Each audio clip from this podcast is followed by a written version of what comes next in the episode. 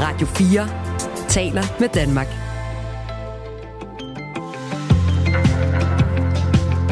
Velkommen til Radio 4 morgen. Jeg troede egentlig, det skulle være sådan en varm januar. 12-14 grader. Det startede også lidt sådan, ikke? Ja. Nu er Kong Vinter kommet på det. Jeg tror altså, det er prins vinter. Okay. Den lille prins med to Greve- plusgrader. Greve Vinter. Ja, okay. Men øh, sne og slud er der godt nok her til morgen. I hvert fald der, hvor jeg er, vi er stået op. Ja. Øhm, vi hører gerne fra dig, hvis du også er dækket af chap den her morgen. Nå, men øh, så skal jeg ellers love for, at tingene er kommet ud af busken. Der er masser af politiske nyheder i dag. Ja, blandt andet øh, en om Stor Bededag, fordi hvis man skal være med til at øh, afskaffe Stor Bededag, for at få lov til at deltage i forhandlingerne om det kommende forsvarsforlig, så vil flere partier slet ikke være med. Så lyder øh, det fælles budskab fra de ni oppositionspartier til regeringen, som øh, de sendte i et åbent brev i går. Men hvis ikke man afskaffer Stor Bededag, så betyder det jo også, at pengene skal findes et andet sted. Og der skal være et flertal for det, som med så mange andre beslutninger. Så øhm, hvor vil for eksempel SF finde de 4,5 milliarder, som det koster at fremrykke udgifterne til forsvaret? Det kigger vi på lige om lidt. Og øh, senere på morgenen, der skal vi også høre, hvor Liberal Alliance vil finde de penge henne. Og så skal vi også øh, endnu senere høre fra Moderaternes politiske ordfører Monika Rubin, som jo øh, står på mål for regeringens forslag. Så er der også det at sige, at øh, nye borgerlige skal have ny formand, og der har været en mystisk uge i dansk politik, hvor Lars Borg Mathisen ikke var nogen steder at finde. Det må være første gang siden nye borgerlige kom i Folketinget i 2019. Men nu er han ude igen, og øh, han erkender, at han er kandidat til formandsposten. Øhm, han meldte sit kandidatur i går ved et ekstraordinært hovedbestyrelsesmøde. Datoen for generalforsamlingen er også blevet sat, så det kaster vi lidt lys over. Om det bliver lidt over halv syv. Der er nyheder klokken helt og klokken halv her på Radio 4, hvor Sofie Levering kondenserer nyhedsstrømmen. Og så gør vi lidt mere ud af nogle af historierne der imellem 7, 4, nej, 6.34 skal vi tale om nye borgerlige. Mm. Vi skal også tale om øh, VM i håndbold, fordi øh, det kommer altså til sådan for alvor at begynde for det danske landshold nu. De første tre kampe, Danmark har spillet, det kan næsten ikke blive øh, betegnet som andet end opvarmning. Og øh, den her række af indledende kampe blev sluttet af i går med en stor sejr. Igen igen, øh, den her gang over Tunesien. Men nu venter altså så den del af turneringen, hvor Danmark for alvor skal være klar. Og det skal vi tale med Jonas Sløjtved om. Han dækker øh, VM håndbold for os her. Velkommen til Radio 4 Morgen, siger Anne Philipsen og Kasper Harbo. Radio 4 taler med Danmark. Hvis regeringen insisterer på at afskaffe store bededag, må Socialdemokratiet, Venstre og Moderaterne indgå det kommende forsvarsforlig med hinanden, uden at de andre partier er med. Og det er jo lidt en streg i regningen, når man taler om nationale kompromis og de helt store øh, dialoger. Men der var en meget kontant melding, der kom i går fra de ni oppositionspartier. Du får lige hele rækken her, hvis du skulle have glemt, hvem det er. Det er jo altså SF, Danmarksdemokraterne, Liberale Alliance, Konservative, Enhedslisten, Radikale Venstre, Alternativet, Dansk Folkeparti og Nye Borgerlige, som sendte et åbent brev til regeringen i går. Hos SF er Signe Munk, politisk ordfører. Godmorgen. Godmorgen. Når I er med og underskriver det her brev, betyder det så, at SF er definitivt ude af forhandlingerne om et nyt forsvarsforlig, før de overhovedet er begyndt? Det håber jeg bestemt ikke. Jeg synes jo, at vi har en forsvarsminister, der skal til at trække vejret stille og roligt, i stedet for at udstede ultimatumer øh, i pressen. For 10 måneder siden, der indgik vi et nationalt kompromis, hvor vi fandt pengene til den langt største del af de fremrykkede forsvarsudgifter. Det har regeringen jo smidt på mødingen nu og begyndt at udstede ultimatumer i pressen. Og det er det, vi klart siger fra til øh, i går, øh, de ni oppositionspartier. Vi vil ikke være med på det der flertals øh, hvor de bare buller fremad. Lad os nu ja, trække vejret, komme i gang med nogle forhandlinger, som vi normalt gør på Christiansborg, hvor man siger, hvis vi skal finde de her penge her og bruge de her penge, hvordan skal de så bruges, og hvordan skal vi så finde dem? Ja, det er de forhandlinger, og I det- siger nej til. Øh, Statsminister Mette Frederiksen blev i går på TV2 spurgt om afskaffelsen af store bededag er den eneste adgangsbillet til forhandlingerne om et forsvarsforlig. Eller om regeringen vil lytte, hvis hvert enkelt parti kommer med et bud på, hvordan der kan komme flere penge i statskassen. Mette Frederiksen svarede sådan her. det er jo ikke svært for et parti at pege på en konkret finansiering. Det svære er jo at blive enige om den. Og der er jo altså et flertal i Folketinget for afskaffelse af en helligdag, for at vi kan leve op til vores NATO-forpligtelser. Men kan de andre partier komme med en anden god idé, så lytter vi selvfølgelig meget, meget gerne til det. Så det er jo en anden mulighed, Signe Munk. Altså, hvis I kan skaffe 4,5 milliarder kroner, kan I det? Ja, det er jo også øh, lidt specielt. Vi har en regering, der har tre hoveder. Altså forsvarsministeren ude i et ultimatum, og så hører vi øh, heldigvis en statsminister, der har fanget lugten i bageriet og, og gerne vil have et bredt forsvarsforlig. Øh, jeg vil sige, først og fremmest vil vi jo gerne høre, øh, hvorfor øh, regeringen nu vil fremrykke. Altså jeg vil bare minde øh, om, for 10 måneder siden, så blev vi enige om øh, at få 2% til forsvarsudgifterne i 2030. Det synes mm. jeg er vigtigt. Er i 2033, det synes jeg er vigtigt, det synes jeg er rigtigt. Nu vil de gerne fremrykke det, men det store spørgsmål er også, kan vi nå at bruge alle de penge? Men ja, vi er villige til øh, at finde de ekstra penge, øh, der skal til, hvis det giver mening at få fremrykket øh, forsvarsudgifterne til 2030. Øh, det kan du tro. Lad os da holde den tanke så. Hvor finder man dem henne? 4,5 milliarder kroner? Jamen, vi øh, vil gerne se på en rig mulighed øh, af forslag. Øh, altså, jeg tror bare, man skal huske på, at den her regering her har jo også lavet nogle økonomiske prioriteringer. Altså, man har valgt at sende, sænke topskatten og give nedslag i, i afgiften for de allerrigeste arvinger i, i det her land. Mm. Så det er jo nogle økonomiske prioriteringer, den her regering også øh, har gjort sig. Øh, og vi er klar til at kigge på forskellige forslag. Vi vil ikke afskaffe stor bededag, mener, at det øh, ikke er den rigtige vej at gå, men vi vil først og fremmest slet ikke være med til sådan en proces her, hvor øh, man skal forhandle det i pressen. Men det, jeg hørte dig sige, er, at hvis der skal skaffes 4,5 milliarder kroner, så skal de hentes via skatten. Det er ikke ultimativt for os. Øh, overhovedet ikke. Vi er villige til at høre, hvad andre partier også øh, måtte komme med øh, og, og sætte os øh, øh, i et rum sammen med de partier, der også gerne vil være en del af forsvarsforliget. Altså nu er vi ni partier, som går op imod øh, den her øh, meget, synes jeg, øh, voldsomme, magtfuldkommende adfærd fra, fra flertalsregeringen. Øh, og så må vi jo finde ud af, hvem vil egentlig være med øh, i et forsvarsforlig. Vi var øh, nogle partier, som blev enige om et nationalt kompromis her for bare 10 måneder siden. Øh, det har jeg faktisk en ret stærk tro på, øh, at vi godt kan sætte os sammen igen og få lavet netop et bredt øh, forsvarsforlig. Det, det er vigtigt for dansk sikkerhedspolitik. Forsvarsforlig er jo ikke noget, man er vant til sådan at, at tale sig super meget om i den helt brede offentlighed. Det er, at forsvaret har gået under radaren, fordi vi har levet i en fredelig verden. Øhm, men bare lige for at rise op, hvordan det gik sidste gang. Forliget fra 2018 til 2023, altså det nuværende forlig, som slutter, når det her år er overstået, det blev indgået af seks af Folketingets partier. Det var Socialdemokratiet Venstre, Liberal Alliance, Dansk Folkeparti, Konservative og Radikale Venstre. Og det vil sige, øh, for eksempel SF og også Enhedslisten og Alternativet stod jo udenfor. Det var ikke øh, nogen naturlov, at man som rødt parti skulle interessere sig for forsvaret på det tidspunkt. Hvad er det, der har ændret sig egentlig? Jeg vil sige, at dengang interesserede vi os faktisk også øh, for forsvaret. Det, det forsvarsforlig handlede om, det var, øh, at vi mente, man ville bruge pengene forkert. Det handlede meget om øh, og, øh, at lave interventioner ude i verden og føre øh, øh, udenrigs, øh, eller forsvarspolitik øh, og sikkerhedspolitik, som, som for eksempel fokuserede meget på, på Mellemøsten. Jeg synes, den sikkerhedsmæssige, og derudover, at man ville købe nogle, nogle kampfly, som blev ekstremt dyre. Altså, der var nogle politiske prioriteringer i det forsvarsforlig, hvor vi ikke mente, at det var den rigtige forsvarspolitik at føre. Vi interesserede os dybt for det. Holger K. Nielsen mm. sad og forhandlede længe. Ja, fair nok. Det, det, det kan vi I faktisk... Det nationale kom, kompromis. Ja. Men, men Øh, og det er helt fint. Øh, og så gik vi jo ind i den nationale øh, kompromis, øh, og i den benhårde erkendelse af, at verden jo også har ændret sig til det værre.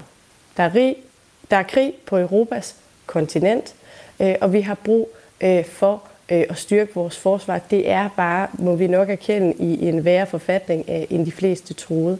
Og derfor var vi jo også villige til at finde penge, og vi har jo lavet en aftale i det nationale kompromis om at sænke det strukturelle øh, underskud, og på den måde finansiere forsvarsudgifterne. Og så blev vi enige om, jamen så kommer de partier så også ind og skulle forhandle et forsvarsforlig, altså hvad skal pengene bruges på. Og, og det synes jeg bare, prøv lige at tænke over det. Det er ret voldsomt, vi nu står med en regering, fordi de så er gået ind i et lukket rum og har lavet et regeringsgrundlag, så er de bare lige kastet det nationale kompromis på, på, på bedringen. Altså, vil de så også, altså, vi har også et nationalt kompromis vores EU-forbehold. Skal det så også sættes over styr? Det finder vi ud af. Der, men altså... lige, der er sket noget meget voldsomt i dansk politik, og jeg synes lige, det er derfor, jeg siger, kunne vi ikke lige trække vejret, sætte os ind, få lige talt om, øh, hvordan øh, vi kommer frem og starte dialogen igen. Det er en helligdag. Altså, hvis nu I bed i æblet der, så vil det hedde afskaffelse af store bededag. Det er selvfølgelig lidt ærgerligt, hvis man skal konfirmeres lige præcis den dag, men det kan man måske fikse. Altså, hvorfor er den dag så vigtig for jer? Jeg synes, det handler øh, øh, om mere end, end, end, end konfirmationer. Øh, det handler helt grundlæggende om, at vi har et meget arbejdsom øh, folkefærd. Altså danskerne arbejder rigtig benhårdt. Vi ser masser gå ned øh, med stress, og i jo det hele taget rigtig, rigtig mange, der ønsker faktisk at arbejde mindre og ikke mere. Vi ser også eksempler på, at det får produktiviteten op.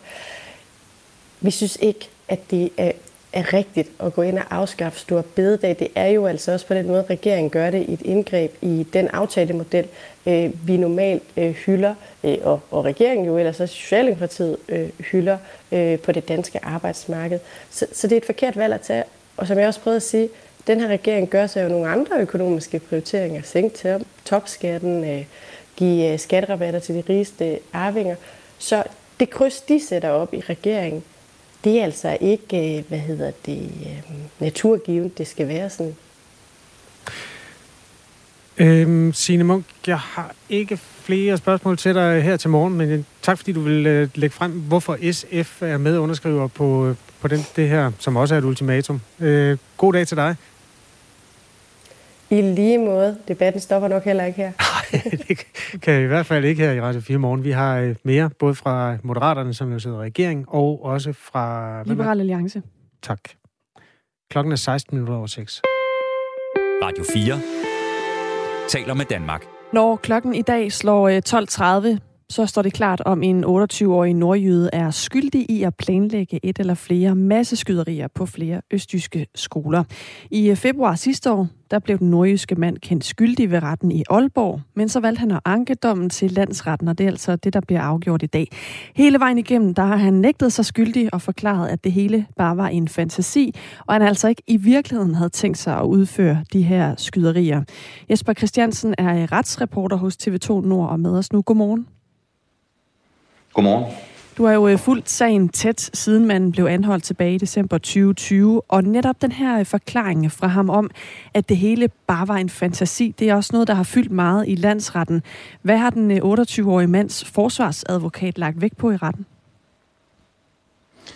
Jamen, den 28-åriges øh, forsvar, Claus Brunet, har i retten lagt vægt på, at, at han jo i, i mange år har haft øh, våben, han har haft øh, alt udstyr til at udføre de her skoleskyderier. Han har også haft øh, tankerne omkring det, men han har jo rent faktisk ikke gjort det. Øh, og det mener forsvaren jo så er det bedste argument for, at det kun var en fantasi, det kun var noget, der foregik øh, op i den 28-årige mands øh, hoved, og derfor kan han ikke øh, dømmes for at ville øh, begå de her skoleskyderier, fordi det var, det var kun en fantasi. Han gik meget op i øh, planlægning og research, øh, fremhævede Claus Bonnet under sin øh, procedure, men han havde altså ikke et forsæt til at gå ud og gøre det. Der, mener, der for mener forsvaren, at han, han skal frikendes.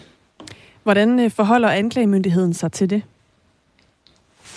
Jamen anklageren han forholder sig jo nærmest fuldstændig omvendt til det, fordi hans stærkeste argument er jo, at øh, den 28-årige, han helt op til han blev anholdt, har gået meget op i, i, i skoleskyderi. Han havde øh, alt øh, beklædning, han havde øh, jo også haft øh, to våben hjemme i sin, øh, sin lejlighed, og han, han har jo optaget utallige videoer, hvor han holder lange monologer, hvor han fortæller øh, om øh, at begå øh, drab, begå øh, masse skyderier, øh, og at hans liv kun vil være fuldendt, hvis han er i stand til øh, at begå et, øh, et drab, et, et skyderi.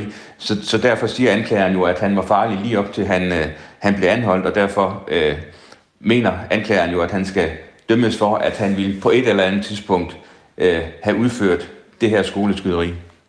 I en øh, periode på omkring tre år, der skrev den 28-årige nordjyde øh, det her manifest på mere end 150 sider, hvor han beskriver sit ønske om at udføre det her øh, masseskyderi. Og det her manifest, der øh, fremgår det også, hvordan man af to omgange har været på sådan en rekognosceringstur i Aarhus. Første gang var i april 2018. Der var han blandt andet inde på Aarhus Statsgymnasium, og så en måned senere, så var han på Aarhus Universitet. Og i det her øh, manifest, der fremgår det også, at øh, manden havde sat en dato for, hvornår det skulle finde sted. Det skulle det mellem den 20. og 23. august 2018. Så blev han så anholdt i december 2020, to år efter, at han altså ifølge det her manifest ville udføre de her skoleskyderier. Og det er jo også det, der i et eller andet omfang er sagens kerne, nemlig at han øh, jo ikke har øh, udført øh, det, som han så øh, nu øh, ifølge anklagemyndigheden skal dømmes for. Jesper Christiansen, hvordan lyder anklagemyndighedens argumenter for, at han skal dømmes for noget, som ikke er ført ud i livet? Jamen, anklagemyndigheden mener, at han stadigvæk havde et forsæt til at, at begå de her øh, handlinger. Han, vi har fået afspillet en masse videoer i, i retten, hvor han går og fortæller om øh, interessen for øh, skoleskyderier, hans fascination af, af personer fra øh, USA, som har, har udført øh, de her skoleskyderier. Og så har anklageren også øh, forsøgt at dokumentere, at den 28-årige, han jo helt op til han blev anholdt i december 2020, øh, havde været inde og søge på The Dark Web på, på øh, våben, forskellige våbentyper, og han rent faktisk også, ifølge anklagemyndigheden, i hvert fald havde lagt en øh, AR-15-riffel i en indkøbskurv og var meget tæt øh, på at købe den, øh, op til at han i øh, den 16. december 2020 øh, blev anholdt. Og anklageren siger, at hvis ikke han var blevet anholdt, ja, så var der en, øh, ifølge anklagemyndigheden en stor sandsynlighed for, at han umiddelbart øh, på en ikke nærmere defineret periode ville have gået ud og ført de her ugerninger ud i livet. Øh, og anklageren mener altså, at han havde et forsæt til at gøre det, og han ikke var trådt øh, frivilligt tilbage, og at man ikke bare kan sige, at det her det var en, øh, en fantasi. Du har jo øh, fulgt med fra sidelinjen i den her ankesag i Vesterlandsret. Hvordan vurderer du den tiltalte chance for at få medhold i den her sag? Jamen, det er meget, meget svært at spå om, synes jeg, fordi det kommer jo helt an på, øh, hvilken side man, man tror på, for der er jo ikke sket øh, nogen forbrydelse, det kan man sige, det er jo øh, forsvarens måske allerbedste argument for, at øh, den 28-årige, han ikke skal dømmes for forsøg øh, på manddrab. Og, Øh, i, I byretten, der valgte øh, nævningetinget, at den forklaring, den var, var utroværdig. Øh, jeg synes, forsvaren her i, i landsretten, Claus Bonnet, har gjort meget mere ud af øh, at forsøge at overbevise nævningetinget om, at øh, det kun øh, var en fantasi, og der rent faktisk havde været utallige muligheder for den 28-årige i perioden efter 2018 til at gå ud og gøre det her, fordi han i en periode øh, frem til juni 2020 jo havde de her to våben liggende hjemme i sin skuff. Så, så når han nu går ud på øh, øh, marken øh, på stadion og andre steder omkring i, i, i Nordjylland og snakker om den her fascination af masseskyderier og hvad han vil gøre, ja, så kunne han øh, jo have gået hjem i skuffen og taget våben, men, men det har han jo ikke gjort, og måske øh, har han ikke haft evnerne og viljen til at gøre det, som, øh, som forsvaren han har, har fremhævet. Så ja, ja, det er en, øh, en meget vanskelig opgave, som øh, nævningetinget de skal tage stilling til i dag, fordi der er jo som sagt ikke nogen forbrydelse, øh, der er sket, så det kan gå til begge veje, tror jeg. Og det er altså 12.30 i dag, at der falder dom i den her ankesag. Tak fordi du var med her, Jesper Christiansen. Velkommen. Retsreporter hos TV2 Nord, der altså er fuldt sagen her. Det her er Radio 4 morgen. Underskriftsindsamlinger er jo øh, blevet lidt af en disciplin, efter at borgerforslagene er kommet. Ja. Der kan man tage en pejling på, om en vild idé er håbløs, eller den er fuld af håb. Borgerforslag.dk er jo også sådan lidt underholdende, fordi der er nogle af de forslag, der er så smalle og specifikke, at de øh, kun får et sted mellem 20 øh, og 40 underskrifter. For eksempel øh, forslaget e-mailadresse portering ved skift af internetudbyder. Det er jeg simpelthen ikke sikker på, at jeg forstår. Nej, det gør ikke noget. Nå. Der er kun 24, der er skrevet under, Nå, det så det kommer nok. ikke til at ske. Øh, 25 har skrevet under på forslaget. Danmark det nye innovationsland. Hvis staten betaler for patenter, så kan Danmark blive det ledende land inden for innovation og iværksætteri. Nå. 25 underskrifter. Mm. Øh, flygtninge, fyrværkeri og så videre. De får et eller andet sted mellem 0 og 100 alle sammen. Undtagen dem, der handler om store bededag. Ja. Det gider vi godt skrive under på som nation betragtet. Øhm, det første forslag, der kom i forhold til store bededag, det kom, øh, de, de begyndte at tjekke ind der mellem jul og nytår. Det mest øh, tilsluttede, det har i øjeblikket 40.000 underskrifter. Det lyder sådan her. Bevar store bededag og giv politikerne 10% mindre i løn. Nå, det er en kombi. Ja, du, skal både, du kan få det i både pose og sæk ja. her, hvis du har politikerlede. Ja. Øhm, nå, det, det her det er en lille øh, segway hen til historien om, at øh, der er virkelig mange, der har skrevet under på øh, fagbevægelsens forslag om at bevare store bededag. Ja. 220.000 er den op på indtil videre. Ja. Bevare store bededag. Og det er jo altså siden klokken 10 i går, at der har været så mange inde. Det interessante er jo, om det her det er noget, der skal til folkeafstemning. For det er der flere og flere, der, der rasler med, med, med det. Øh, for eksempel fagforeningens top jo, det er i ja. den her sammenhæng. Og det får en blandet modtagelse af, af medierne. Altså Ekstrabladet, som er anarkistavisen nu over dem alle, synes jo, det er super fedt. Berlingske mm-hmm. synes, det er noget uorden. Nå. Øhm, hvis der skal afholdes en folkeafstemning om store bidedag, er der ingen nedre grænse for, hvad man skal begynde at stemme om, skriver lederskribenten Thomas Bernd Henriksen i Berlingske. Hmm? Altså, der er simpelthen ikke nogen nedre grænse. Altså, så, kan, så, så det ender med, lade sig gøre. Så ender med, at vi skal stemme om patentdomstole Ej, eller sådan noget. Gud forbyde det. Okay, Nå, men det, vi kommer til at holde den gryde i kog. Det vil vi gerne være med til her i Radio 4 morgen, for jeg optager mange mennesker. Det må man sige.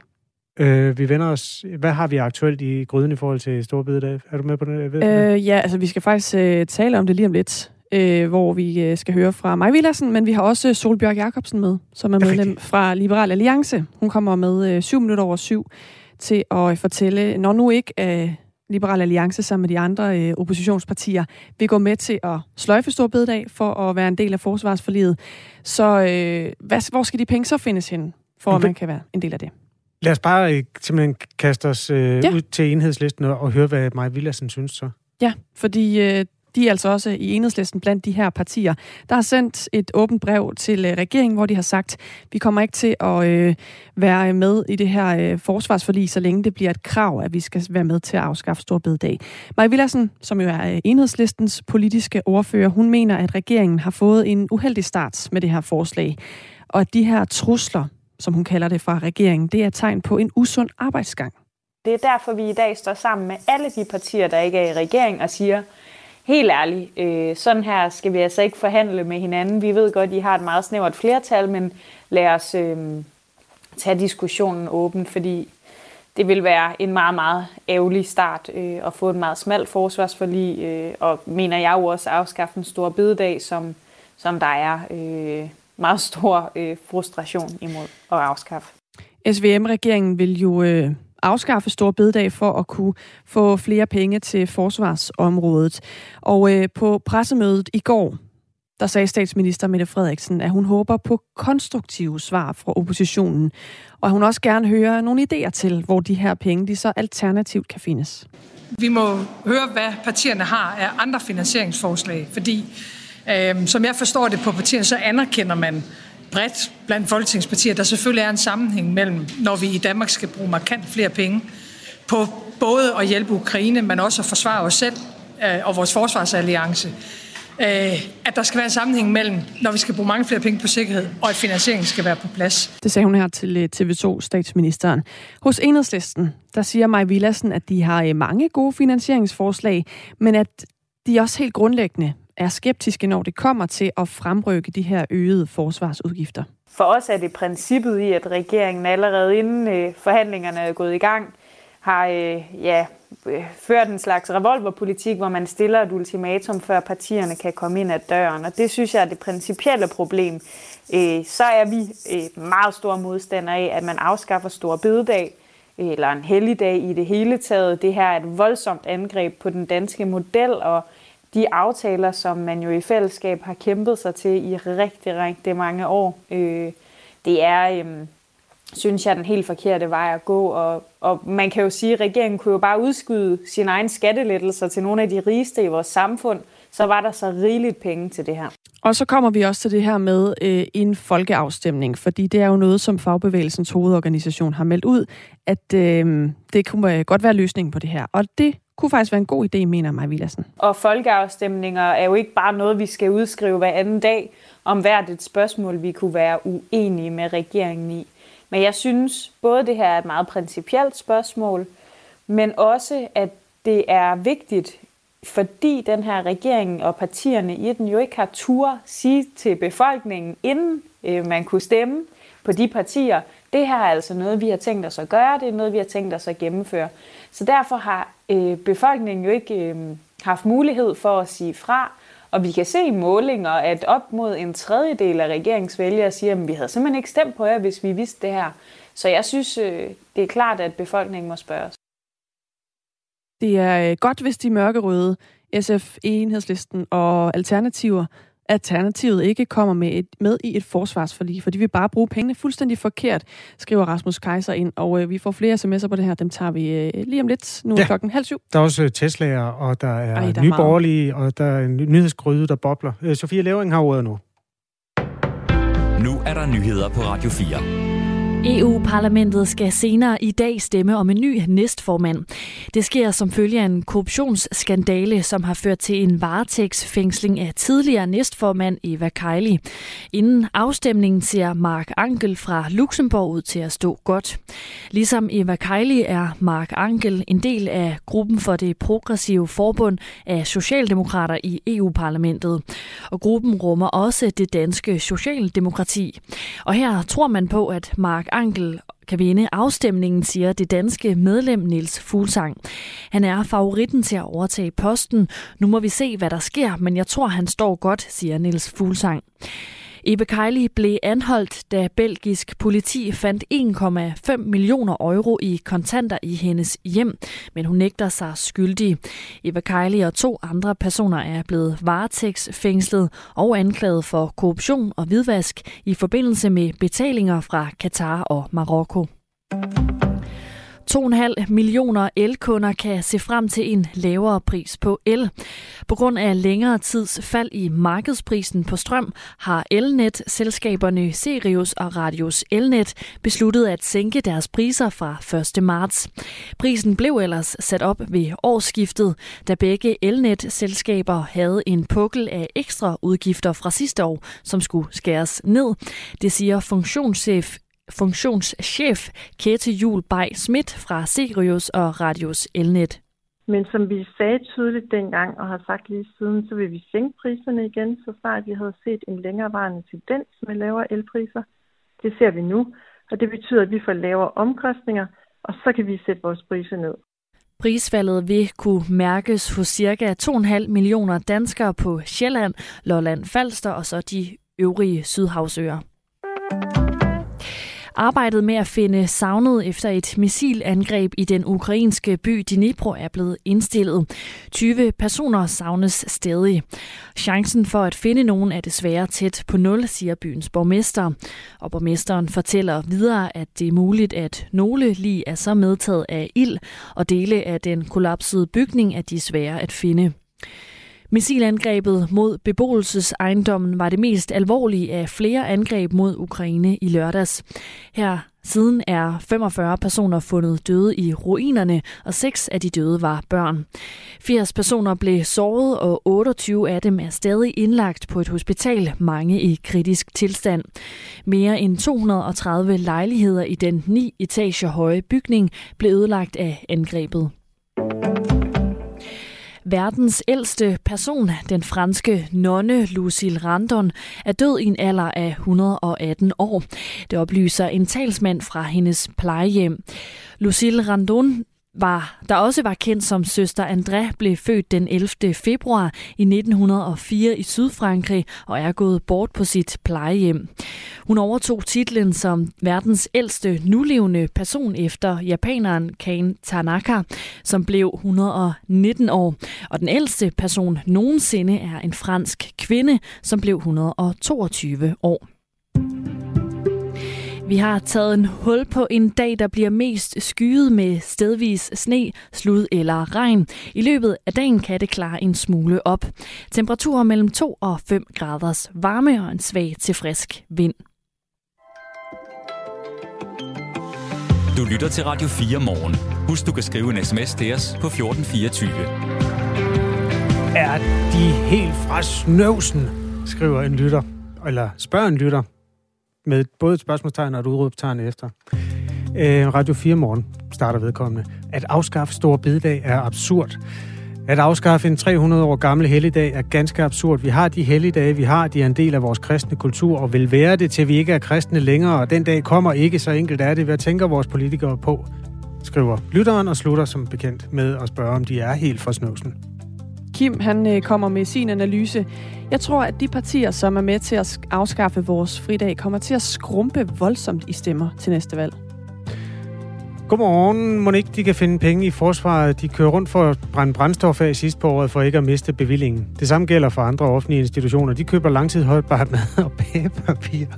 Undskyld, jeg havde ikke lige læst den igennem.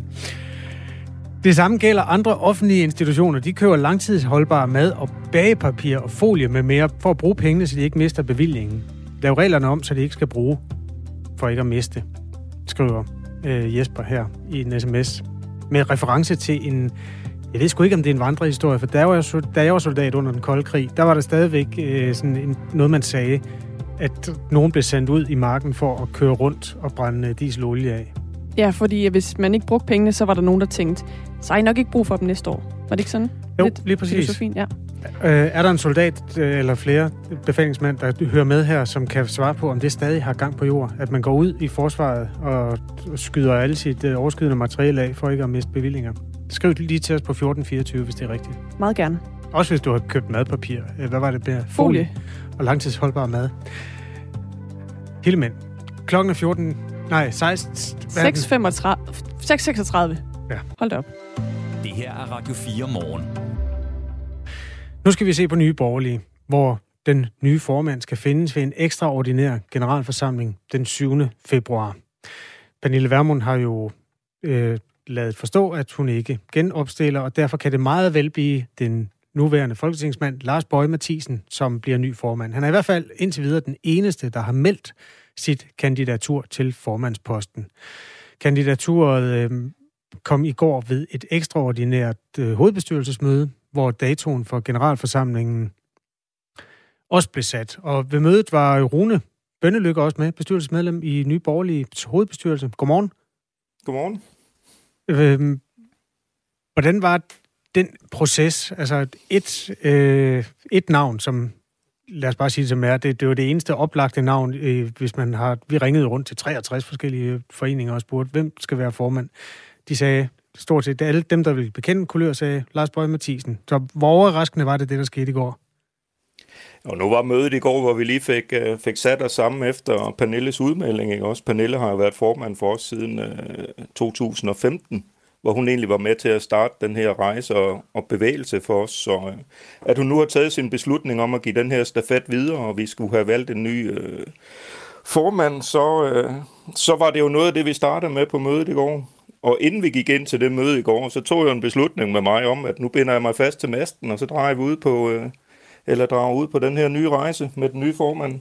Okay, forklar lige, hvad du, du, hvad du, med, du bandt dig fast til masten. Jamen, det gør vi da, fordi vi skal jo stå bag formanden, der kommer. Og øh, som medlem af hovedbestyrelsen, så skal vi jo ikke ind og tage en beslutning om, hvem der bliver formanden. Det er jo vores medlemmer, der gør det her, vores delegerede så topstyret er vi ikke andet end formandskabet, det, det ligger hos medlemmerne. Det er klart, men når der kun er én formandskandidat, og der sådan i den kollektive bevidsthed omkring Nye Borgerlige måske kun er én oplægt kandidat, hvilken stemning var der så omkring det, da det så stod klart? Lars Borg Mathisen vil gerne Øhm, ja, det, det, det er rigtigt. Altså nuværende tidspunkt er det jo øh, Lars, som er, er den eneste, der har meldt sit kandidatur, og det bakker vi selvfølgelig fuldt op om. Øh, og personligt bakker jeg da også op om, om Lars. Det gør Øhm, hvorfor tror du egentlig, at han vil være en god øh, formand? Altså, han har jo været dygtig til at få nye borgerlige i medierne, også med sådan, hvad skal man kalde det, meget velforberedte anarkisme. Øh, altså, han er god på finansstoffet, men han er også sådan øh, bad boy i dansk politik. Det er jo sådan gode egenskaber, når man skal larme lidt, men er det, er det også gode formandsegenskaber? Jamen, jeg tænker, øh, hvis det er, at, at medlemmerne går ind og vælger Lars som, som formand, så tilpasser han sig selvfølgelig også formandsposten, fordi det vil jo forandre hans, hans daglige arbejdsgang i det. Men han fagner jo også bredt Lars. Øh, det skal vi jo være klar over. Både øh, ud til den liberale side, men også til, øh, til den nationale konservative side. Så, øh, så det har jeg da fuld tiltro til personligt. Der kan jo nå at melde sig flere formandskandidater. De kan melde sig ind til 14 dage ja. før generalforsamlingen. Tror du, der kommer flere? Korrekt. Det kan jeg jo ikke svare på, om der er nogen, der ligger med en lille formand i, i maven der, og øh, kommer der nogen, så er det da, så er det kun godt. Altså, jeg synes at det er sundt, der er nogen, der gerne vil stille op som, øh, som formand. Øhm, vil du foretrække, hvis der var flere? Nej, det har jeg egentlig ikke nogen holdning til, kan man sige. Det, der er vigtigt for mig, det er, at vi får en, en stærk formand, som kan drive partiet videre, som måske også kan gå ind og se på lidt forandring og fornyelse, hvis det kræves, og som, som fagner bredt for, for partiet.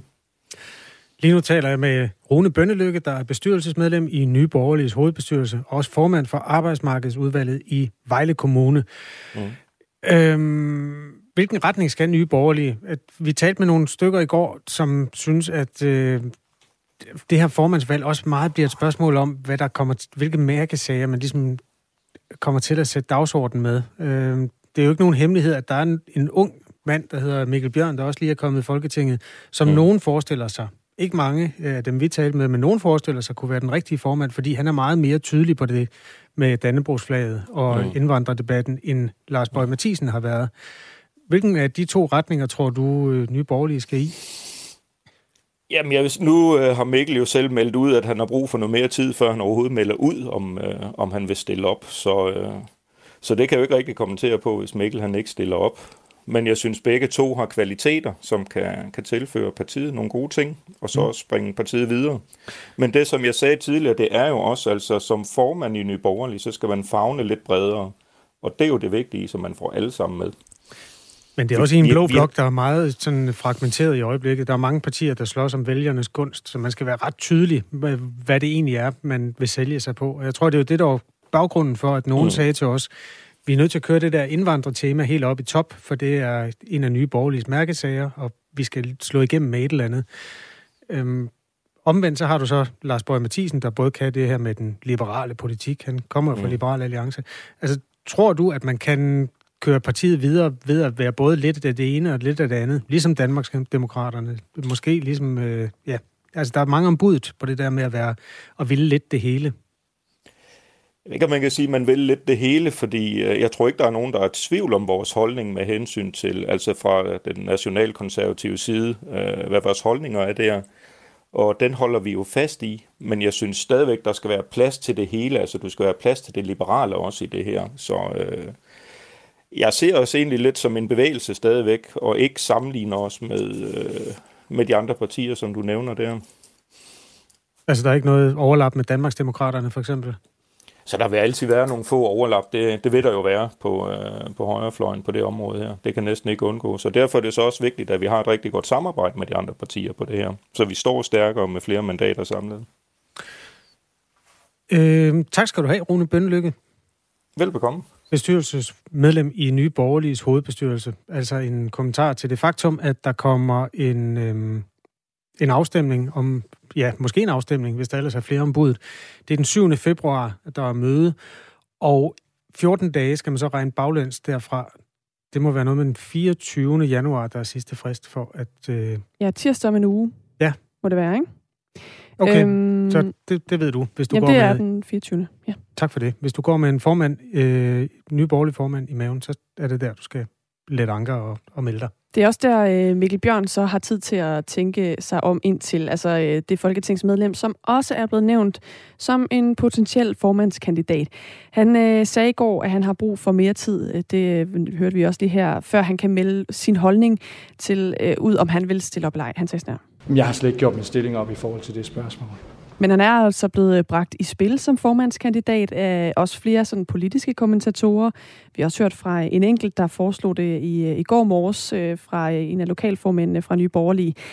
Og øh, Mikkel Bjørn blev også spurgt i går, om Lars Bøge Mathisen er den rette til at blive øh, formand for partiet. Det siger han sådan her om. Muligvis. Altså, øh, nu har jeg arbejdet tæt sammen med Lars igennem mange år. Han er jo knalddygtig. Øh, så, så det kan sagtens være. Altså, ja, nu må vi se, hvad det er for et projekt, der, der ligesom bliver tegnet, øh, efter at vi har haft et formandsvalg. Øh, og det er selvfølgelig meget spændt på at se.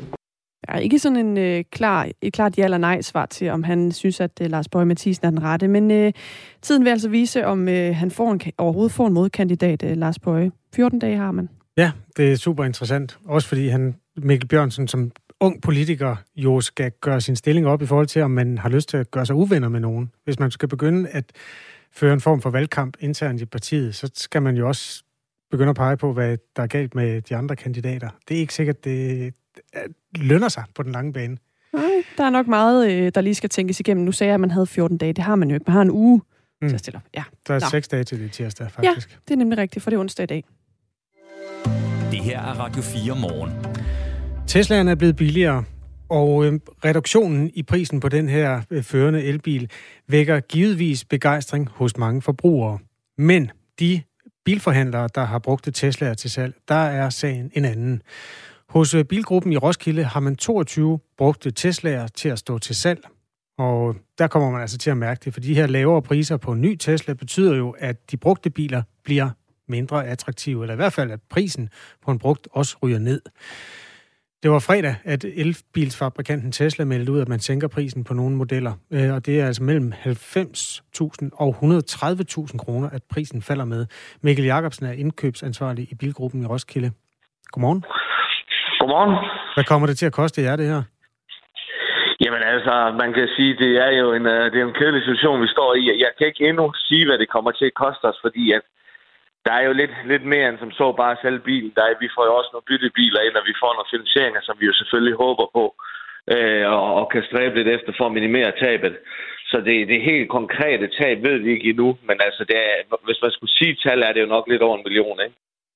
I en meddelelse skrev Tesla, altså selskabet bag Tesla, at prisfaldene skyldes flere regionale fabrikker, der har resulteret i lavere udgifter til logistik. Det er simpelthen blevet billigere angiveligt at lave bilerne. Og der er blandt andet tale om to af Teslas mest populære modeller, Model øh, 3 og Model Y, som er faldet i pris.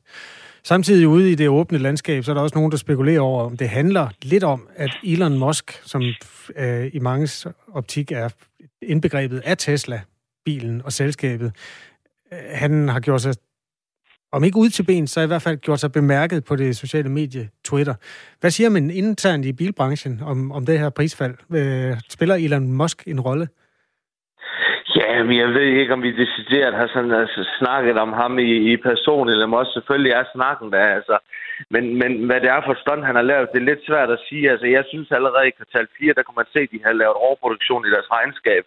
Og der, der havde vi måske en tanke om, der vil ske noget. Øhm, og det er måske der, vi tænker, at de, de har produceret en masse biler, som skulle afsted nu, og så øh, måske de vil vise en lille magtdemonstration, at det er dem, der er førende på markedet, og det vil de fortsat blive.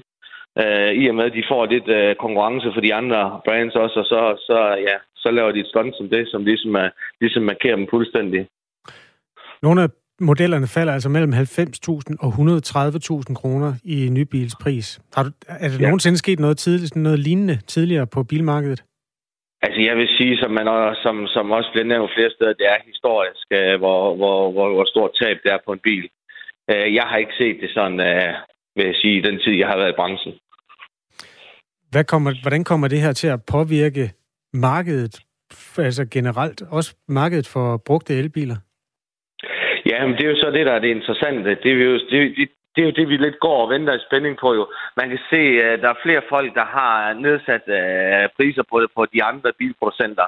Men vi går jo og venter lidt, om der kommer et udspil for de andre bilproducenter, om de også sætter, sætter deres priser ned. Og det kan jo, ja, det kan jo være potentielt uh, øh, dårlig situation for, for os, der også har, har andre biler på lærer end Tesla. Det kan jo betyde et større tab også. Så jo, det går vi venter lidt i spænding på, om, uh, om, om hvad, hvad de andre bilproducenter de, de vælger at gøre. I har 22 brugte Tesla'er til salg i øjeblikket. Øhm, hvor hurtigt plejer de at, at blive solgt? Jeg vil sige, at de øh, sælger, de sælger rigtig hurtigt. Altså det er, det i 2022 var det den mest solgte bil ved, ved bilgruppen, og det vil sige så, altså vi solgte øh, en del biler hver uge faktisk, og det, jeg vil sige, jeg har faktisk aldrig set en bil sælge så hurtigt som Tesla. Jeg har aldrig givet mere end 50.000 for en bil. Jeg hader at bruge penge på biler. Øh, hvad kan jeg få en Tesla for? Jamen altså, hvis Tesla, hvis man skulle have for eksempel en long range nu, der er splinter ny og gå 0 km fra 20 og 22, så kan man få den til 449,9 har vi eksempelvis til at stå til. Okay. Øhm, og den har jo kostet væsentligt mere før, ikke? Hvor meget siger du? Den, jeg siger, den har kostet væsentligt mere før. Jamen, bil, hvad, hvad koster den nu? Der koster den 449,9. Okay, der er et stykke ned til 50.000 så? Ja, der er et stykke, må man sige. Der, der, der, der skal du grave lidt dybere. Mikkel Jacobsen, øh, tak fordi vi måtte hilse på dig her til morgen. Øh, ha' et godt salg i dag. Det var sådan. Ja, jo tak, og god dag. I lige måde dog. Øh, indkøbsansvarlig i Bilgruppen i Roskilde, hvor der altså holder 22 brugte Tesla'er og vælger, venter på at blive solgt. Øh, klokken er 10 minutter i syv. En præsident. We choose to go to the moon, not because they are easy, but because they are hard. To skud. Og 60 års konspirationsteorier. CIA har jo en mormanual, og den måde, det foregik på, det er lige efter manualen. Krimiland vender hver en sten i Kennedy-mordet. Hvis jeg havde været CIA-mand dengang, så havde jeg sgu skudt Kennedy selv. Du finder podcasten i Radio 4's app. Radio 4 taler med Danmark. Det her er Radio 4 morgen. Det er faktisk først nu, at VM i håndbold for alvor begynder. Fordi det kan godt være, at øh, Danmark sådan set har spillet de første tre kampe ved slutrunden. Men øh, statistikken siger, at vi har øh, scoret 113 mål og kun lukket 70 mål ind. Og det afslører jo også, at der har været en del storsejre i løbet af de her tre øh, kampe, som i virkeligheden måske mest af alt kan betegnes som en slags opvarmning. Det mener du i hvert fald, Jonas Løjt ved. Godmorgen. God morgen. Du er journalist og dækker VM i håndbold for os her på Radio 4, og øh, ja, det blev jo til endnu en stor sejr for det danske hold i aftes over Tunesien. Den endte 34-21. Hvad kan vi egentlig bruge de første tre kampe til? Først og fremmest så kan vi jo bruge dem til, at vi har øh, fået de der øh, sammenlagt 6 point på, øh, på kontoren, tre sejre. Som jeg også har sagt øh, tidligere, så, så skal vi jo huske, man kan jo ikke slå andre end dem, der står over på den anden side af banen, og det har så for Danmarks øh, vedkommende vist sig at være i Belgien, Bahrain og Tunesien, og de kunne øh, lige så lidt eller endnu mindre, end vi havde forventet på, øh, på forhånd. Så Danmark, de er jo strøget videre fra det indledende gruppespil og ind i mellemrunden, og så er det jo her, at, at den første alvorlige test, den kommer, fordi ja, vi har set alle de danske spillere i aktion, det har set fint ud for langt de fleste øh, vedkommende, men, øh, men det er når de, sådan, når de voldsomme modstandere i Ægypten og Kroatien begynder at vente, at vi sådan kan blive endnu klogere på det danske niveau, og om niveauet det er til at spille med om øh, bronze, sølv og jo allerhelst guld, som, øh, som vi forventer, at det skal være hos det danske landshold. Det er jo, øh, så som du også siger, sådan øh, det er, og sådan er det jo i, i det hele taget tit ved, ved VM, at der kommer også nogle hold, der ikke dyrker håndbold på samme plan, som vi gør her i Danmark. Øh, nu har jeg set alle tre kampe, og der er jo ikke nogen tvivl om, at i går mod Tunesien øh, var den kamp, hvor de blev presset mest, de danske håndboldherrer, øh, uden overhovedet at blive presset, men startede alligevel lidt skævt ud, øh, kom så tilbage. Altså, øh, det var måske sådan en lille indikation på, hvad de kan, men hvad kan vi egentlig sige om, øh, om det danske holds form, og også styrkeforholdet, og, og hvad vi kan forvente af dem, når vi ikke har mødt nogen bedre modstandere indtil videre? Vi kan i, i hvert fald sige, at øh, Danmark har fundet en, øh, en grundstamme på, øh, på holdet, som selvfølgelig er med Niklas Landin i målet. Det ser også ud til, at landstræner Nikolaj Jakobsen han har en, øh, en, en meget klar A-kæde i sin bagkæde med Mikkel Hansen, Simon Pytlik og Mathias Gissel. De spillede nemlig hele første halvleg øh, sammen i går, hvor du netop også nævner, at Danmark var mere presset mod Tunesien, end øh, det danske landshold var mod Belgien og Bahrain. Øh, så der er en klar klar A-kæder, den er så også med, Sim, med, undskyld, med Magnus Savstrup inde på, øh, inde på stregen. Så Nikolaj Jakobsen han har brugt kampene til at finde frem til, til sine foretrukne, og så til at se øh, alle de øvrige spillere i aktion også. Hvad er det, at man kan bruge eksempelvis en, en, en Jakob Holm til øh, i øjeblikket? Hvornår skal vi have den unge stregspiller øh, Lukas Jørgensen ind? Hvad er det for nogle situationer, øh, han er god i? Og der er ingen tvivl om, at, at det niveau, som spillerne viser, det, øh, det er der nok til. Det er jo topklasse spillere, som vi også kender fra deres, øh, fra deres klub, deres efterår ude i de europæiske topklubber. Så selvfølgelig er det spillere, der ikke sådan hen over en jul og nytår har glemt, hvordan det er at, øh, at spille håndbold. Men lige præcis, hvordan samspillet mellem Mikkel Hansen og Simon Pytlik eksempelvis kommer til at se ud, når man møder en anden topklasse nation. Ej, det er jo så det, vi har til gode at se, og som vi glæder os rigtig meget til at komme til at se her i den næste fase. Du går jo også rundt blandt spillerne og, og dækker det for os, og taler jo også med spillerne. Hvad, hvad siger de selv til, at de ikke sådan for alvor er blevet testet endnu? Altså er de rolige ved øh, det, de kampe, der venter dem? Jeg spurgte jo faktisk Mikkel Hansen direkte efter kampen i går, om han sådan set glædede sig til at møde Kroatien, som er modstanderen på, øh, på torsdag, og han sagde, ja, det tror jeg, vi alle sammen gør. Øh, det, er, øh, det er også ved at være tid for det danske land, så man havde to testkampe mod Saudi-Arabien, som altså heller ikke er noget effent håndbold øh, øh, inden VM gik i gang, og så de her øh, tre kampe. Så nu, øh, så nu kan spillerne altså også godt mærke, at de godt kunne tænke sig sådan at få, øh, at, at få lidt mere øh, igen. Det er, der, det er der ingen tvivl om. Så er der jo også det, der hedder corona, selvom man egentlig lidt havde glemt, at det var noget, man skulle forholde sig til. Men øh, det skal man altså i hvert fald øh, til VM i håndbold, og derfor så skulle alle spillerne også igennem det obligatoriske coronatjek i aftes. Og det gode, den gode nyhed er, at alle spillerne var, øh, var negative, altså deres øh, coronatest var negativ. Øh, og det var jo sådan lidt en sten, der faldt fra skuldrene, fordi øh, det havde betydet rigtig meget for, hvad for nogle spillere man kunne få med videre til øh, din, den næste runde. Hvad betyder det internt på holdet, at man nu ligesom kan lægge den bekymring væk og, og, og ja, komme videre med kampene? Spillerne har faktisk, det er i hvert fald mit klare indtryk, været ret gode til sådan at lægge det væk. Der var ingen tvivl om, at lige efter kampen i går, hvor de også skulle øh, gå ned af, af gangen, under gangen sådan, øh, i, i Malmø Arena ned og, øh, og få lavet den her coronatest, der begyndte det at, øh, der begyndte det at fylde, fordi at de, de gider ikke det her. De er, de er virkelig trætte af reglen om, at de har skulle testes inden gruppespillet, nu her igen inden mellemrunden, og øh, går Danmark, som vi jo håber og forventer videre til kvartfinalen, ja, så skal de øh, coronatestes igen der. Det er ikke noget, som, som fyldte for, for to og tre dage siden. Der var fokus på kampene, men lige op til den test, der er det noget, der fylder. Og så er især landstræner Nikolaj Jakobsen, han er virkelig irriteret over at skulle besvare øh, spørgsmål fra, øh, fra os journalister omkring, øh, om, omkring alt det her corona-cirkus. Men der er ingen tvivl om, at det var en lettelse for det danske, både spillere og trænere og ledere, at alle tests var negative, og man ligesom bare kan, kan fortsætte med det hold, der er. Både at man ikke skal til at bruge kræfter på at diskutere det med, med alle os, der følger og dækker det, og selvfølgelig også, øh, at de er fuldt hold, med undtagelse lige af et par skadede spillere, når det går løs mod Kroatien på torsdag. Han er også en mand med holdninger, Nikolaj Jakobsen. Jeg kunne godt forestille mig, at han kunne, øh, kunne give udtryk for, at han var træt af at høre fra, øh, fra jer journalister om det. Nu øh, venter Kroatien, USA og Ægypten så i mellemrunden, og øh, du talte efter kampen i går med Mathias Gissel om de her kommende kampe. Lad os lige høre, hvad han øh, havde at sige til det.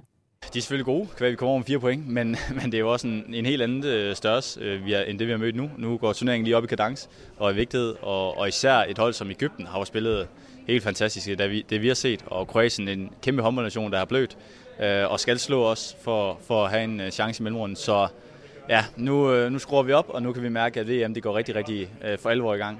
Har han ret i det, Gissel, at det, at det er den analyse, man kan lægge ned over de kommende kampe? Ja, det kan man sagtens. Altså, der er, øh, der er, vi, kan, vi kan tage dem øh, en for en. Kampen mod øh, Kroatien, som Mathias Gissel siger, det er en håndboldnation, der bløder. Det er ikke et hold, der har samme niveau, som mange måske kan huske fra dengang den helt store stjernehed Ivano Balic, den her ikoniske øh, kroatiske playmaker. Men det er også, som man siger, et hold, der er under maksimal pres, efter at de tabte til øh, Ægypten i det indledende gruppespil. Kroatien er ganske enkelt tvunget til at vinde over Danmark på øh, torsdag, så det bliver den sportslige absolut absolut nøglekamp. Så kommer der lørdag en kamp mod øh, USA, der er med til deres første VM, og det er altså, øh, det er altså et hold af nogle, øh, af nogle amerikanske badebilletter, havde jeg nær sagt, der møder op. Det bliver lige så nemt, øh, som det blev mod Belgien, Bahrain og Tunesien. Det er et, et land uden nogen som helst form for håndboldtradition, der er ved at prøve at bygge et hold op øh, frem mod, at de skal være OL-værter i 2028 for USA. Der var det, altså, det var sejren i det indledende gruppespil over Marokko. Det var en overraskelse, og det var den, der talte. Og så kommer der så Ægypten, som ser ud til at være det, den vanskeligste modstander, men det kunne meget vel være på et tidspunkt, hvor Danmark allerede vil, hvis de har slået Kroatien og USA, være kvalificeret til kvartfinalen, og så vil det blive en regulær puljefinale mod Ægypten kommer rigtig meget fysik og har imponeret, selvom de er uden holdets normalvis største stjerne, Yahya Omar, der spiller nede i, øh, nede i Vestprem. Så, den, så, en, så en helt kæmpe test kommer øh, mod Ægypten, men forhåbentlig er Danmark allerede videre til kvartfinalen på det tidspunkt. Ja, lad os håbe det. Tak, Jonas Løjtved. Selv tak. Der er altså dækker VM i håndbold for os her på øh, Radio 4. Det er ikke meget hviletid, de får. Skal spille igen i morgen. Ja. Så kører de bare løs. Øh, håndbold er jo ikke den eneste gryde, der er i kog i øjeblikket. Der er virkelig også øh, fart på dansk politik, og vi har en opposition, der nu består af ni partier. det er der ikke noget nyt i. Det nye er, at de har fundet en fælles sag, nemlig mm. at øh, Store Bededag, den skal man ikke røre ved. Det er jo ikke kun Store Bededag, de går til forsvar af. Men også hele proceduren omkring regeringens udmelding til de partier, der ikke sidder i regeringen. Nemlig, at øh, hvis man vil være med til at bestemme, hvordan pengene skal bruges på det danske forsvar i fremtiden, så skal man også være med på den der finansieringsmodel, der hedder, at vi skal arbejde en dag mere. Store bededag skal miste sin status som helligdag. Det er altså meldt ud øh, for længe siden. Det nye er jo altså så, at de står skulder ved skulder og siger, I kan glemme det. Vi skal tale med Liberal Alliance for at høre, hvad det største øh, blå parti i oppositionen egentlig har af interesser i, i den her store konflikt, som måske er på vej. Om fem minutter. Nu er klokken syv.